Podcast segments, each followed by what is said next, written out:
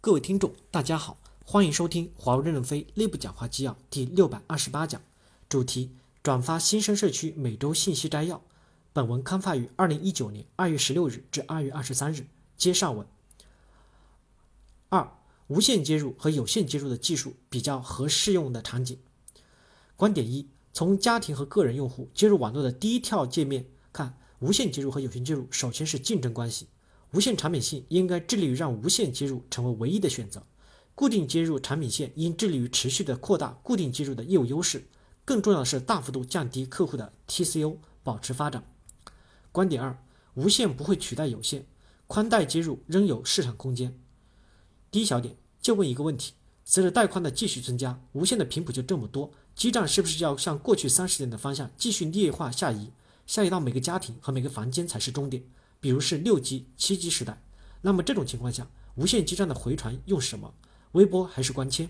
而反观固定接入加 WiFi 六组合，不仅解决了这个问题，而且由于 WiFi 六充分借鉴了无线 OFDMA 加 MU-MIMO 的优点，在室内做到多空间流，提高总带宽，而且通过评分解决了多终端的带宽差异带来的效率问题，才是最终的解决之道。主例有两个朋友。每个人家里的 WiFi AP 连了一百多个 WiFi 设备，这种情况，想知道无线覆盖家庭接入的时候咋样？第二小点，家庭的带宽需要多场景多技术的解决方案，围绕最佳的体验的光纤有线宽带接入是必由之路。第一小点，从产业的规模来看，诞生于上世纪末的有线带宽带的带入机接入技术发展已经超过二十年，至今产业发展高度活跃，可谓方兴未艾。第二小点，从业务战略上来看。全球运营商普遍将光纤有线宽带接入作为增强用户粘性和差异化竞争的核心战略。第三小点，从宽带的应用来看，光纤有线宽带接入的是 4K、8K、VR 等家庭宽带业务发展的关键。第四小点，从技术发展上来看，光纤有线宽带接入技术处于高速的发展之中，为运营商的发展超千兆业务提供了长期的引进保障。三，在固定接入领域。FTTX 依然是主流的家庭接入方式，光纤的带宽与稳定性的始终比无线好，但前提是固定接入一定要解决好如下问题，同时借鉴无线接入的一些经验。第一小点，进一步加强算法和器件等基础研究的投入，突破光技术，通过网络架构创新实现 FTTX 解决方案，建设成本大幅下降，实现 FTTX 网络在投资回报体验上优于无线家庭的接入，并推动固定接入技术快速的引进。重新建立局端与终端的联系。第二小点，围绕 8K、VR 等新业务进行创新，提升体验。第三小点，借鉴无线接入的经验，做好与无线接入的协同。第四小点，解决好 PON 网络和家庭的 WiFi 的管理与自动化运维，简化管理，简化运维。三、接口问题。第一小点，对这句话的理解，我们的终端首先要实现简单、快速、安全连接自己的网络。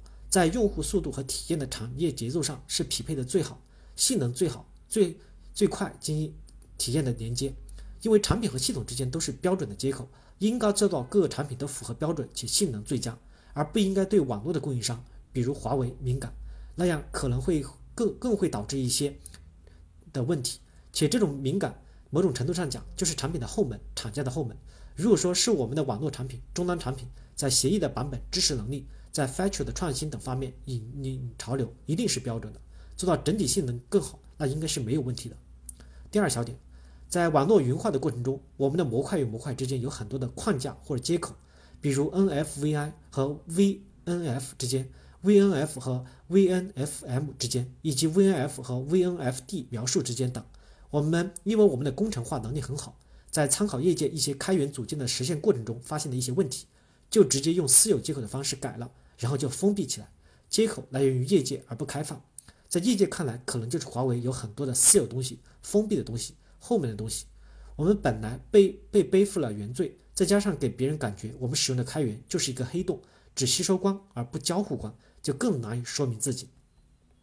我们在实现工程过程中解决前期标准讨论不合适的地方，后续需要更多的贡献到开源或者申请专利后贡献到开源，形成新的有利于我们的标准。让别人追着我们的脚步走，核心能力是封闭的，对接的接口是开放的、可见的，形成有利的生态环境。四、管理问题。一小点，试图用管理解决一切问题，忽视了专业和技术，导致管理复杂。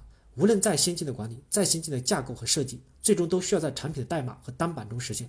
而真正的开发代码的是大量低层级的码农外包，为了满足市场需求和质量，就只能在外面叠加大量的评审和管理动作，导致管理越来越复杂。从业界的企业来看，研发的管理者都是技术和专业管理者，自己懂技术和专业，稍加一些带来的团队的能力即可。而我们太多偏重管人的管理者。第二小点，过度强调轮岗和海外经验的要求，过于短期的考核和激励牵引，导致产业 leader 重经营轻产品经理的文化。第三小点，在减少组织层级、决策和权力下沉时，避免换汤不换药。管理者对权力和地位过于关注，SPDT leader 原来是产业总经理，觉得还不够，非要叫总裁。既然是总裁了，对权力的欲望也就来了。如果只是对外也还好。内部一堆的总裁，这个总那个总，官本位思想太重了。第二部分，员工发帖：华为如何铲除平庸，引发关注和讨论。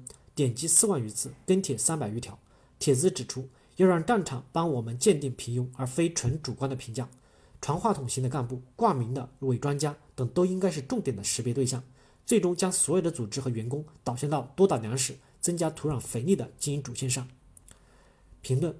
试图用管理解决一问一切问题，忽视了专业和技术，导致管理复杂。感谢大家的收听，敬请期待下一讲内容。